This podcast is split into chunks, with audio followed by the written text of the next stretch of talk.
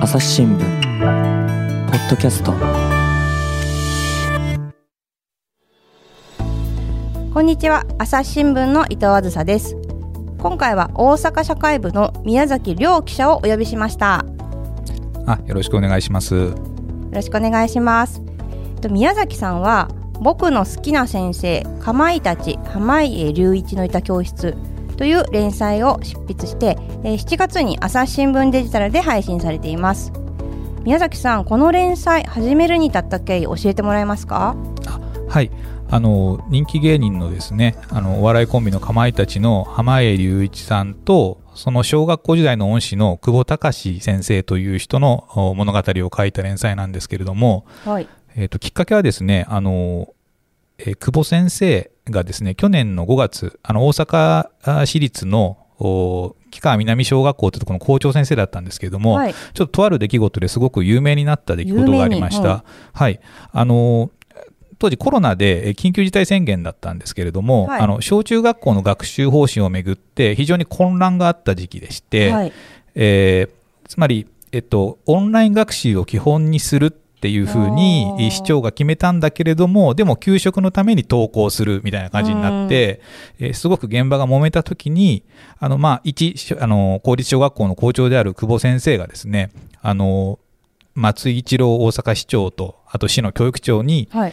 えーまあ、その方針はおかしいじゃないかと批判する提言書っていうのを書き送ったんですね。うん。でそのことを私が最初に書いたんですけれども、はい、あのそこからの久保先生との付き合いになっています。きっかけはそこだったんですね。はい、なんですけど、あのー、僕の教え子にかまいたちの濱家さんがいるっていうことは、まあ、1年間何回もこの久保先生の取材したり記事書いたりしたんですけど、一度も言ってくれなくてですね。はい、で今年の春に退職してその退職お祝いの会が5月にあったんですけども、はい、それに僕も呼ばれて行った時にサプライズで濱家さんのビデオメッセージが寄せられたんですね。あはい、それで気づいたっていう。あそうなんですね、はい、先生自らは明かさずに、はい、そうですね。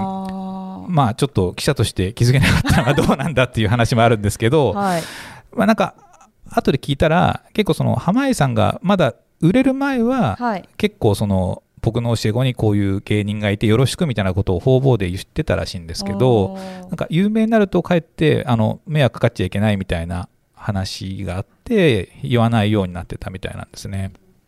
控えめな先生というかそうですね、はい、そういうとこはあのはい。でそこであの退職祝いのところで、はい、まあ、ビデオを見て知ってから宮崎さんどうしたんですか、ええそうですね。あのその退職祝いのビデオっていうのがビデオメッセージなんだけど結構5分ぐらいあってですね。長いですね。長いです。で内容があのすごく良くてですね、うん、その久保先生っていうとあの本当にたあの人間臭い先生でとてもいい先生でその自分が何かあの生徒を怒った後に、うん、やっぱり自分が間違ってるって思ったら小学生相手にでもちゃんと謝ってくれたとかですね大人が子供に謝るってなかなかできることじゃないですよね。特に先生という立場で。そうですね。あともう一つ濱家さんが強調したのがその生徒一人一人のすごい細かいいいところを見てですね、うん、あのまあ例えば縄跳びが10回できた子が15回できるようになりましたとか、細かくそういうとこを見てそういうのをみんなの前で発表したりあと学級頼りに細かく書き込んでくれてそれがすごい嬉しかったっていうことを言っていったと。一人一人を見てる先生だっていうことなんですね。はい。でまあ、今までの付き合いで久保先生が、まあ、そういう子どもとの向き合い方が素晴らしい先生だっていうのは僕も確信はしてたんですけれども、はい、こんだけ小学校時代のことを細かく覚えてる人っていうのはあんまりいないなと思って濱家さんが、ね、さんがですね。でしかもやっぱりすごく知名度のある方なんで、うん、その濱家さんに小学校時代を振り返ってもらうことでやっぱ久保先生のことを今まで以上に世の中にすごく広く知ってもらうチャンスだなと思ってなるほど。あの取材を申し込んだんですね。これ濱家さんって私もお笑い好きでかまいたちもう連日テレビで見ますし番組も抱えてますし、はい、取材大変だったんじゃないですか申し込むのが。そうですね。あの、幼馴染で、あの、テレビ局でお笑い番組とかを担当長くしてる子がたまたま小学校の友達で僕のいてですね、人脈。人脈というか、で、まあ、あんま他社にこういう誰に取材しようとか聞かないんですけど、それは聞いちゃいけないんだけど、まあ、幼馴染なんで、はい。かまいたちさんって取材できるもんなのって聞いたら、うんまあ、今、最もブッキングしにくいよっていうふうに言われてまあて、ですよね。はい。なんで、まあ、多分ダメだろうなとか、仮に OK でも半年後とかかなと思ってたら、うん久保先生と一緒ならっていうことで即 OK してくださったんですよね。やっぱ恩師、まあ、人生を変えてくれた先生ということで、えーあーすごい。それで今回この連載が実現したという。そうですね。はい。これあの連載ぜひ読んでいただきたいんですけども皆さんにもまだね読んでない方もいると思うのでまあちょっと触りというか第1回の見出しいいですかね？はい。言っちゃうと,、えーとまあ、全部で3回の連載なんですけども第1回「やんちゃだった僕を認めてくれた先生居酒屋で一緒に泣いてくれた」まあこれがあのー泣ける第1回目の話エピソードがあのなんですけれどもはい。これやっぱ濱家さんはやんちゃだったんですか？そうですね。あのーまあ、あの、家庭環境もですね、あの、少し複雑だったみたいで、えー小学校4年生ぐらいまでは非常にやんちゃで、うん。まあ、本人も言ってますけども、宿題とかしたことない手ぶらで学校行くような生徒だったって言ってたし、あの、まあ、あー先生からもちょっと目の敵にされるようなところがあったみたいですね。友達とも揉めたりとか、そういうのもあったみたいです。それであのー久保先生とはどこで出会ったんですか？えっと、久保先生は、あの、濱家さんが4年の時に転任してきたらしいんですが、はい。えっと、その濱家さんが小5になる時に担任になったと。あ5年生からの担任ではい。そこが、まあ、本格的な出会い。はい。いいろんな先生と、まああのね、1年生から4年生まで濱家さんも出会ってきたと思うんですけどやっぱ久保先生は何がこう一番最初の濱家さんにとってですねこの先生ならならと信頼を寄せられるきっかけだったんですか？あの、そもそももう4年の時から、めちゃくちゃ面白い楽しい先生が来たっていう、うんもう評判は子供たちの間で広まってたみたいなんですよね。で例えばあのクラスのお楽しみ会って普通だったら授業を1時間だけ使ってやるのを、はい。もう丸1日使ってやると。うん、今だったらなかなか許されないそうな、そうですね。今の教育現場だと。そうですね。久保先生自身も言ってるけど今やったらそれこそ問題教員になるって言ってましたけどであとはさっきも言いましたけどもすごい子供一人一人の細かな長所を見てくれたと、ね。でしかも学級頼りに書くことでそれを親にも伝えてくれるし、まあ、みんなで共有するっていうことですよね。でこの1回目、ええ。やんちゃだった僕を認めてくれた先生っていうことなんですけども、ええ後半に続くと、まあ、はいこの居酒屋でっていう話、まあ、ちょっと大人になってから2人が、あの語ったっていう話なんですけども、ええ。あの濱家さんすごいよくこの当時の5年生の時のことをはい。覚えていてですね、はい。でひろし君っていう子はい。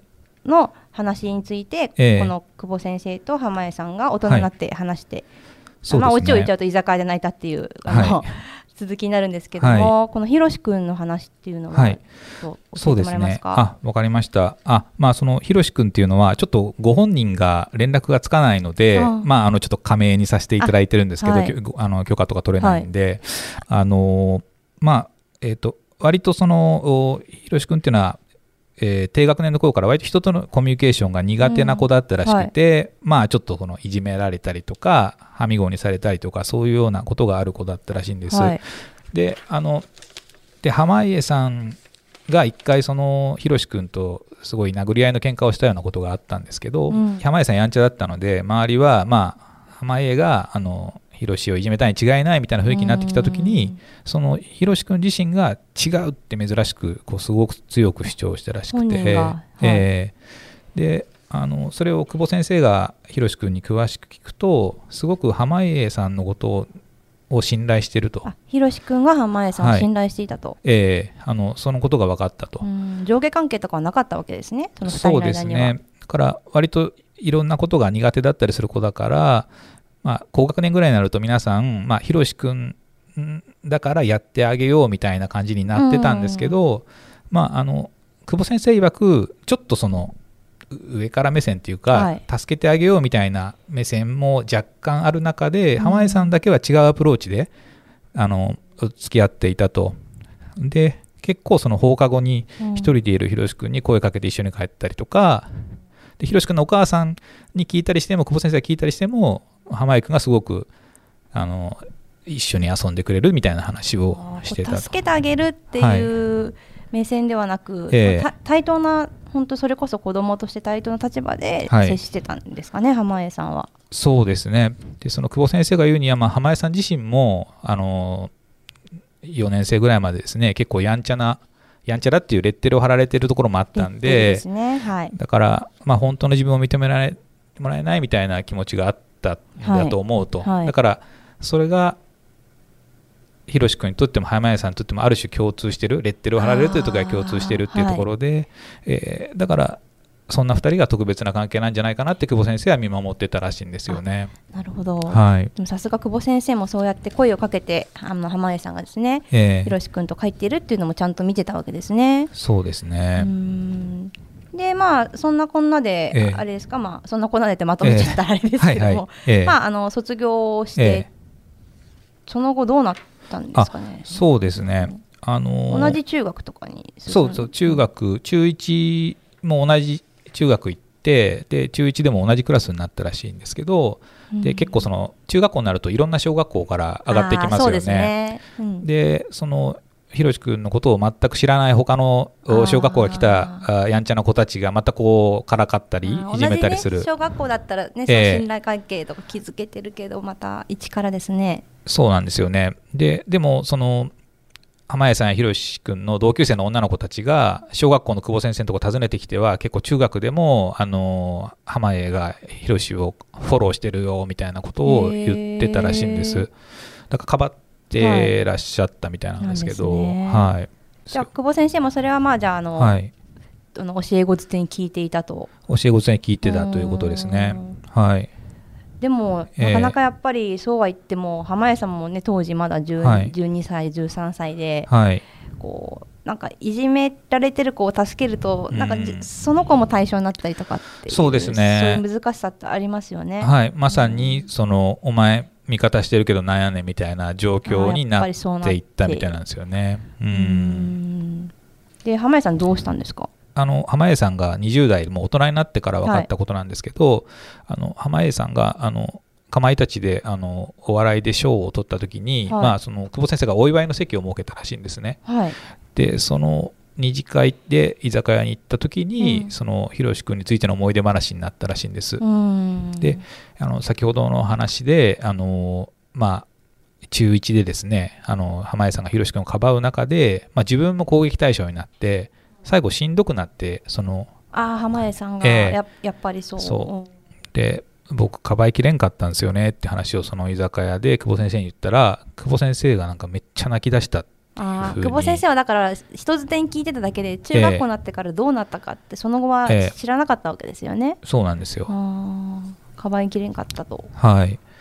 で、まあ、です、久保先生がすごく泣いてて、で実は、その、泣いた。そうなんですよ。あの、要するに濱家君、君らがね、その中学校上がるときに、僕が中学校の先生に対して、その、ひろし君と濱家君を同じクラスにしてもらえませんかっていうふうに、先生がそう、お願いしたっていうんですよ。内々にそう。あそういうこともあるんですね。うん、だこれは全然濱家さんも全く知らなかった大人になってその居酒屋で初めて知ったことででそれ濱家さんも聞いてあそれやのにもう僕最後までかばいきれんかったってことでその濱家さん自身もすごくあの泣いてしまったっていうことらしいんですよおね。互い知らなかったことなんですね。そうですね。先生も先生ではい、心配してまあひろし君のええ多分ことを思っての先生心ではい、やったこと、ではいもなんで先生泣いたんですかねそこで濱家さんの前で。その一つは濱家さんが、うんまあ彼のことをずっと悔やんでいるっていうこと自身がそのそういう濱家さんの人間性が嬉しくもありだけど当時まだ中1とかだった濱家さんにすごい重荷を背負わしちゃったっていうのはあると思うんですよねそういう思いは。それをまたずっと大人になっえてえもう悔やんでるっていう、そうですね。ええ。その涙だったんですかね。ええそのようですね。濱家さんもかばいきれんかったってずっとだからずっと覚えてたんですね。心に引っかかってたというか。あそうですね。うんそんな話をだからその取材した時に、はい。お二人対談形式でそうですね。あのはい。あの対談形式まあ2人並んでもらってうんええ。でまあ、特に濱家さんはもうね追加取材とかなかなかしづらいと思う。めっちゃまあワンチャンス。なんで、はい 主に濱家さんに喋っていただきながらでも久保先生にもあの要所要所で喋っていただきながらっていう形でした。まあ他にもたくさん思い出あったでしょうけど、まあ、はい。そのひろし君一人にしても、ええ。それだけ二人ははい、よく覚えてたわけですね。その30年以上そうですね。30年前近い前のそうですね、まあ、特にその濱家さんが本当にいろんな場面を鮮明にその、映像のような形で覚えていて、うん。まあ、こんなに小学校時代のこといやー覚えてないる覚えてない。うん人なかなかいないなと思いましたぼね。ぼんやりだし名前もなんか出てくるか来ないかぐらいな、ええええそうですね。私だったらそうですけど。なんでそんなははっきり覚えてたんですかね？やっぱりその、うん。ほ本人にすごいですよねって聞いそんなよくそんな鮮明に覚えてますねって聞くと、うん。やっぱり4年生まではいろいろ辛いこともあったけどやっぱ 5, 年うん5年6年が多分あまりに楽しすぎてたからだと思うと。ははあ楽しかったし、ええ。めっちゃ好きな先生と出会えたっていう、はい。多分そういうところで記憶に鮮明に刻まれねているんですか？はい。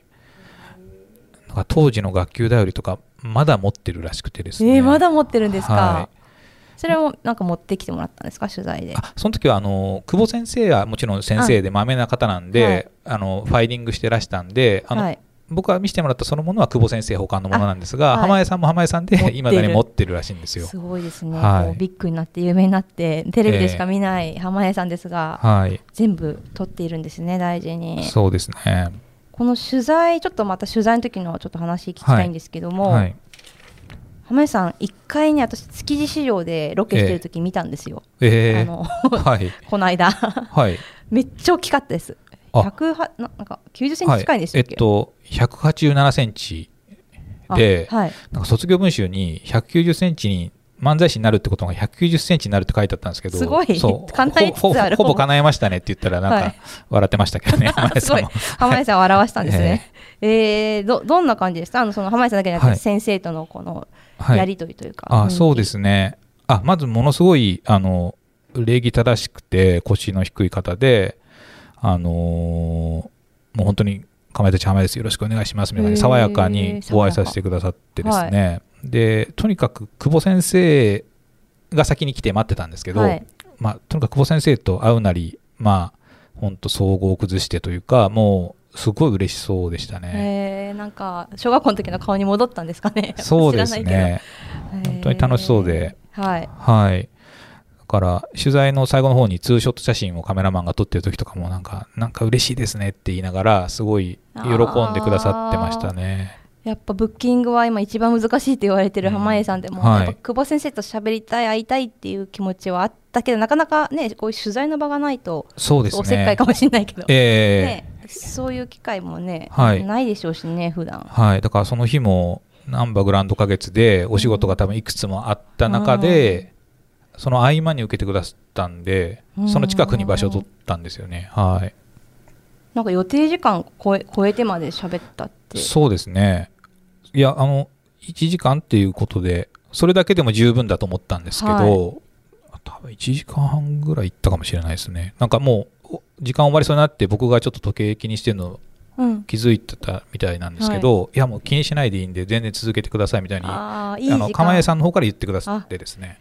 じゃあご本人もはい。すごいいい時間、い、い空間だと感じてくれたんですかね？まあ、久保先生がいたからそうなったんでしょうね。朝日新聞。ポッドキャスト。難しいニュースもポッドキャストで解説を聞くとちょっと理解できるかも。朝日新聞デジタルのコメントプラスって知ってる？テレビでおなじみのコメンテーターや記者が記事の背景やその先について投稿しているよ。もっと深く。もっとつながる。朝日新聞。久保先生はどんな感じのあの先生ですか、あの宮崎さん付き合いが長いようですけど、あ久保先生はとにかくニコニコしててですね。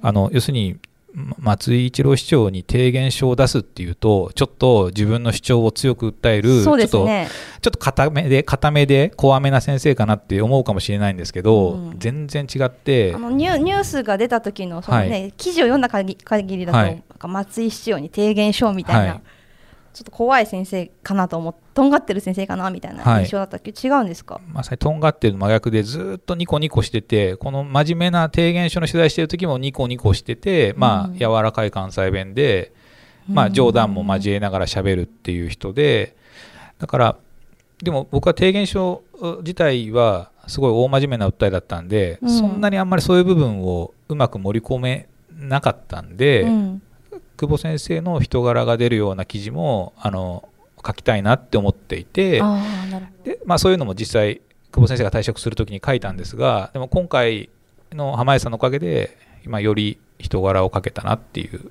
ふどうに思ってます。ん。なんかさっきもちょっとあの話出ましたけど、あや謝るっていう、はい。先生が生徒に、はい。小学生のしかも謝るはいっていうのっていうのははい。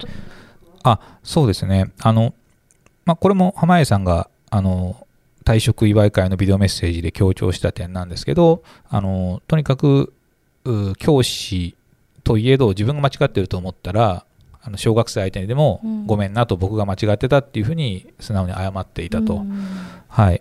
だから、まあ、覚えてるエピソードで言うと、はいその濱家さんとかですねその、はい。まあ、やんちゃな男の子3人が、うん。まあ、あるう女性の先生が廊下を歩いてきた時にまあこうしわくちゃばばあっていう、まあ、小学生言いそうですけどショック ショックだけど、まあ、多分ねあのそういうなんかはい。あーことを、まあ、小学校の悪が悪ガキが言いそうなことを言っちゃったらしいんですよ。走って逃げたりとかしますよね。走ってにまさに走って逃げたみたいなんですけど、うん。そしたら、あのーで給食食べてたらしいんですその後。そしたら久保先生がめちゃくちゃあの怖い顔して入ってきて「まあ、3人来い」って言って廊下に連れてかれてうん。で「お前ら女性に対してそんな言ったんか」って言って。女性に対してってまあそういう言い方したみたいですね。それでまああのーまあ、今じゃいけないのかもしれないですけど、まあ、うん3人とも頭をバーンと叩かれてうん。でそのまあ先生とか生徒とかそういうの関係なしに女の人にそういうことを言うこと自体があまあ、あかんって分からへんのかっていうことをすごい怒ってそういうことなんですうね、んただ暴言に対して怒ってるっていうよりも、え先生だから生徒とか関係なく、はい。人として言っちゃいけないという。そういう言い方をし傷つきたみたいです。ますもんね言われた方がね。まあそうですね。ええ。ででなんまか怒ら怒られたそう怒られた。それでうんもうなんかもう給食も喉通らないぐらいめちゃくちゃ泣いてたらしくて。かわいいですね。なんかあのーすごいやっぱり好きな久保先生を怒らせてしまったっていうのがめちゃくちゃショックだったらしくててか怒られたことがそれまであんまりなかった。なかった。そのほとんど怒らない先生だったらしいんでうん。優しいニコニコした先生だったんであので実はその濱家さんと一緒に怒られてた友達にもつい一昨日ぐらい取材しそこでできたんだけど、はい。その人もやっぱり先生を裏切ってしまったっていうので僕も泣いたっていうふうにそこは覚えてらしたんですよね。でも。それだけだからみんな久保先生のことが好きで信頼していたってことだよね。そうですね。学生の子たちが、でで泣いたんだ。そう、泣いた、たんだけど、やっぱりその泣いてたら、やっぱり久保先生、企画に来て、うん。あの感情的になって手を出したら、もう先生が絶対間違ってたから、ほんまにごめんなということで、そこで先生もちょっと冷静になって謝ったんですか？そうですね。で、なんか、この時に限らず、久保先生はいろんな場面で、やっぱり自分の言うことより子供たちの言うことが正しいとか、そういうことがあったら、素直に謝る先生だったらしくて、でもうそういう先生が今までそんな先生会ったことなかったっていうことですごく浜谷さんがあの覚えてることですね。自分のことを思い返しても先生に謝ってもらったこともないし自分が謝ったこともないですねまあでもうん。そうですよね。会社とかでもそうですよね。いやそうですね、ええ。会社でも謝ってないな最近と思って。まあでもなんかそそういう大人の方が圧倒的に多いですよね。そうですね。う、ん。なんかこの久保先生の話聞いてすごいちょっと私もなんか見習いたいなと思いました今。あそうですね。はい。うん。でそれもだから覚えてるわけですね。また浜浜井さんはそのそうですそのね。給食のええ二人というか、は本当に給食の場面をもう映像がイメージできるぐらいに覚えている。うーん。その他のお友達にも取材をされたって言ってましたけど。あそうですね、あのうんお友達実はこのデジタル連載の時はそこまで余裕なかったんでしなかったんですけど、あはい。はいのちょっと補足してあー。取材続けたいなと思ってちょっと聞きましたね。まあ、浜江さんだけじゃなくてさっきね、はい。同級生のねはい。女の子たちがあの先生にはい。浜江さんがそのひろしくんをフォローしてることを報告しに来たりとか、はい。やっぱあれですねみんな浜江さんだけじゃなくて、ええ。そのクラス全体はい。みんな先生が大好きだったんですね。あ本当にそうみたいでだから慕われてたんです、ね、慕われてたし成人式の時もみんなでタイムカプセル校庭に埋めたのを掘り返したりとかうんいいなって思いますよね。ねえそうですね、でもちょっとまた冒頭に話戻るんですけど、い。そのまあ市長に提言松井市長に提言ってした時って、ええええ教え子の方たちははこうざわざわしたんじゃないですか、ああでも分からなかったのか。えーっと、はい。そのすわかっ気づいた人がいてあのあその名前とか見て。久保学級今も仲いいので、うん。その LINE グループがあるらしいんです。はい。でそこで、えーっと確かある女性の方が、えー私が書いたその朝日新聞の記事を、はい。その LINE グループで投稿したみたいで、うん。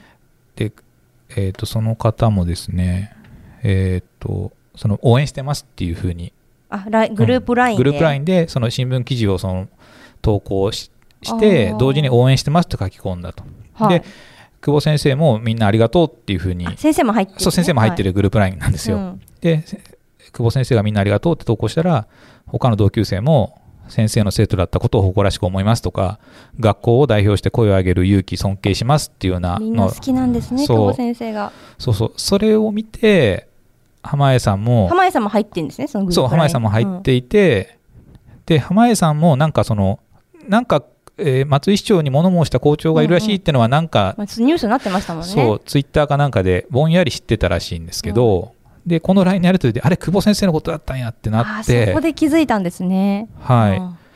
で濱家さん自身も先生に会えたことが僕の人生の宝物ですと、あーえあグループラインに。ーはい。何でも協力しますので言ってくださいみたいなことを投稿されたらしいんですよ。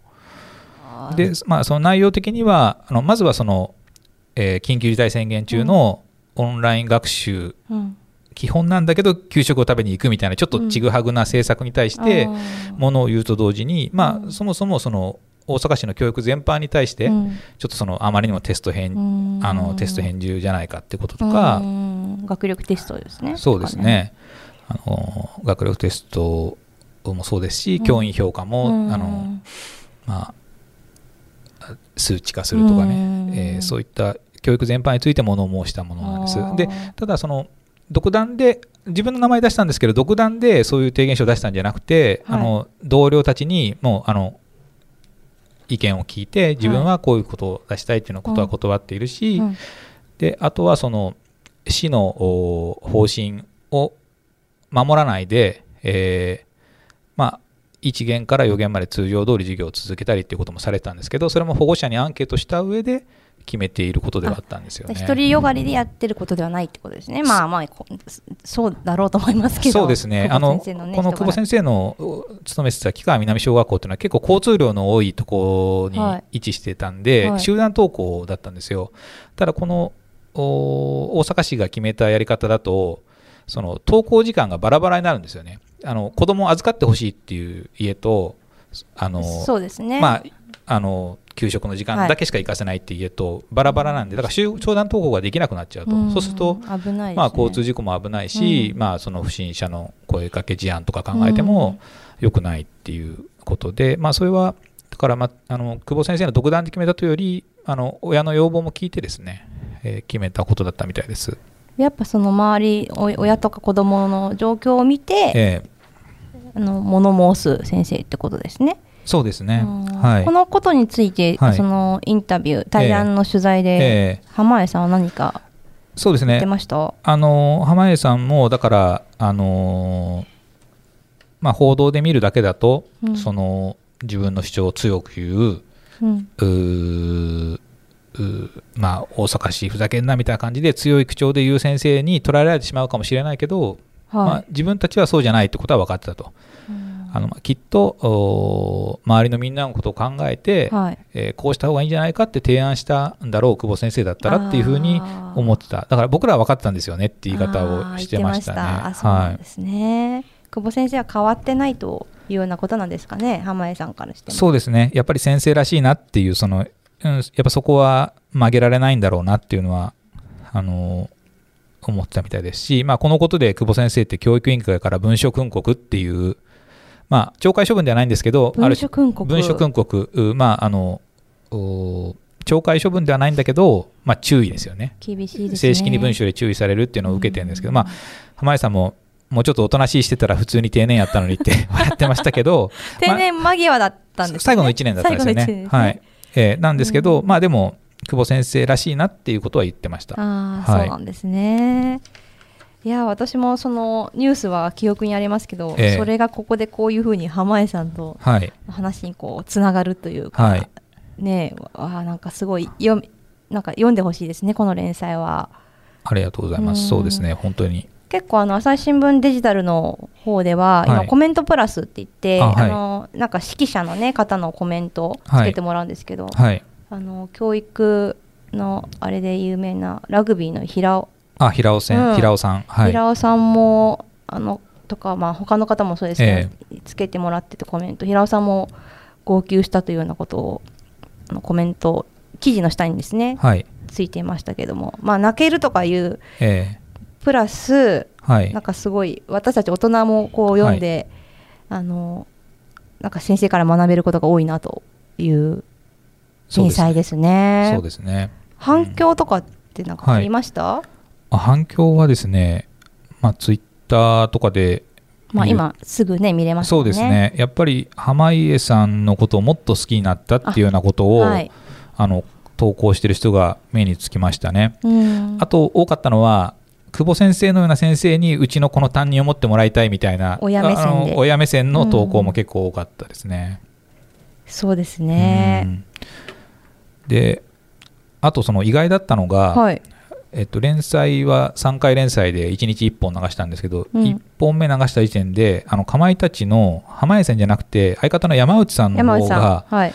あの朝日新聞の公式アカウントがツイートした投稿をリツイートしてくれたんですね。相方の愛愛ですか相ね。方の愛なんですかね。へえ。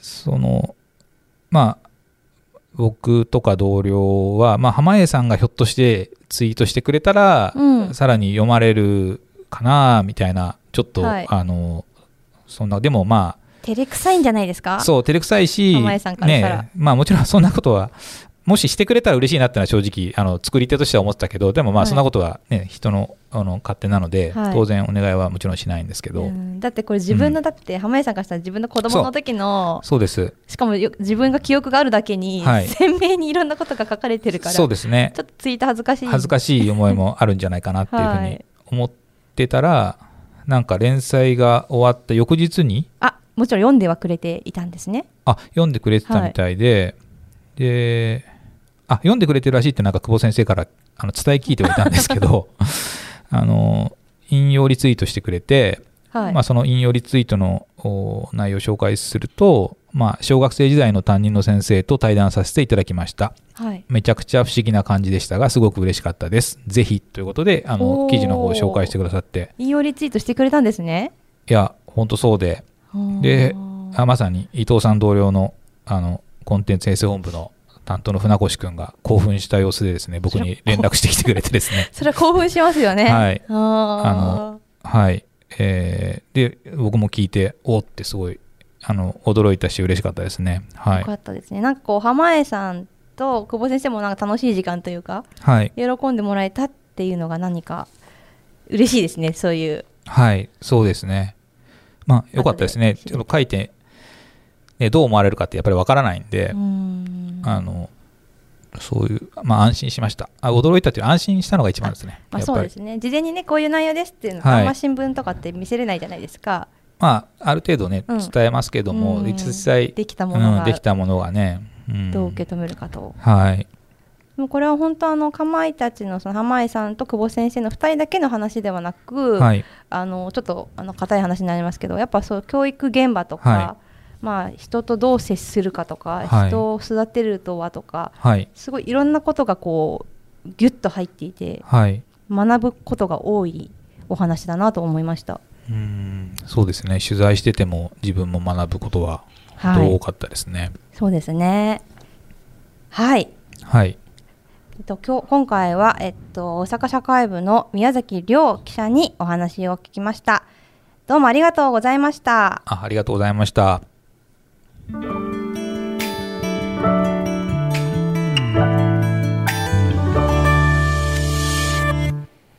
い。今回は大阪社会部の宮崎記者に話を聞いてきました。連載僕の好きな先生かまいたち浜市隆一の浜ごめんなさい浜家隆一のいた教室。これも朝日新聞デジタルでは、えっと、7月に配信されて全3回、えっとまあ、検索していただければ見られます。でリンクは、えっと、こちら朝日新聞ポッドキャストの概要欄にも貼っておきますあと他にも宮崎さんいろいろと記事を書いていてはい。退職時のインタビュー記事？あそうですね。あのー退職さ今年の3月に退職された時に合わせてあの久保先生にインタビューさせてもらった記事で、えー見出しが、えー37年前の学級会僕は未熟だった市長を批判した校長が思うことっていう記事があるんですけれども、まあ、これ3月末に配信して、えっと、かなりの読まれた記事で。先生のインタビューですね。そうですね、久保先生のインタビューで。であの今回あの浜谷さんと久保先生の物語で連載したのに合わせてまたこの記事も改めてすごく読まれたんですけれども、えーあのどういう記事かと言いますと久保先生が23歳新陳教師時代のあの話でして、えーまあ、新陳教師時代の失敗談を書いている話ですね。あの当時あのクラスにあの知的障害のあるとし君っていう男の子がいたんですけれども、はい。あのーまあとし君を支えようみたいな感じでクラスで目標を立てさせてですね、はい。みんなで交代で送ったりしてたんですけれどもだんだんそのまあ送る子が減ってきちゃったと。うん。でそうなった時にあのまあ学級会を開いてどうなってんねんってことで、うん。えー久保先生が求めてあの結局最終的に子供同士の話で当番制で送ろうみたいな話になった時に、はい。あのーまあでもその時にまあやっぱり私習い事があるから無理やみたいに言ってる子もいたりとかして、うん。ちょっとその学級会が紛糾した時にそれまで授業中も含めて全く発言したことなかった女の子があのーまあですね、まあ、私がとし君と毎日一緒に帰るのは嫌々じゃなくて楽しいからですと、はい。うん、みんなとし君を物扱いしてるように思いますっていうことを発義言務化させるみたいなことをね。ね。しちゃったっていうか先生が。あうんはい。うん。まあ、それでうん。クラス全体が静まり返ったらしいんですけど、まあ、子供たちも多分そうだと思うんですけど久保先生自身がすごく恥ずかしい気持ちになったと。そういうふうにとし君に優しくしなさいみたいなものを押し付けていいたと、うん、なんかその自分が求めた優しさみたいなものはすごく上から目線でいやらしい魂胆が見え見えだったみたいなことを言ってくれていてまあある種新聞記事を通じてこれも謝るっていうか久保先生自身が自分の未熟さを懺悔するようなインタビューだったと思うんですけどでも、まあ、これ聞いた時は本当に鳥肌立つっていうか、本当に37年目の学級会をありありと覚えていて久保先生も、そうですね。はいあのまあ、そんな記事なんですけどあのもしよければ合わせてお読みいただければなと思います。はいぜひ。これはだから浜江さんと久保先生がいた教室のもっと前の話。もっと前ですね。ね。もっと、だからそれより10年ぐらい前の、本当に久保先生23歳、初めて担任持ってっていう時代の話ですね。通じるものがあると思うので、はい、こちらも朝日新聞ポッドキャストの概要欄に貼っておきますので、えっと、ぜひ読んでみてください。はい。はい。宮崎さんありがとうございました。あ、ありがとうございました。リスナーの皆様最後まで聞いてくださりありがとうございました。朝日新聞ポッドキャストこれからも続けていくためにもお力添えをお願いします。ご使用のアプリから番組のフォローレビューをお願いします。ご意見ご質問も募集しています。概要欄のフォームツイートやメールでお寄せください。朝日新聞ポッドキャスト朝日新聞の伊藤あずさがお届けしました。また会う日までごきげんよう。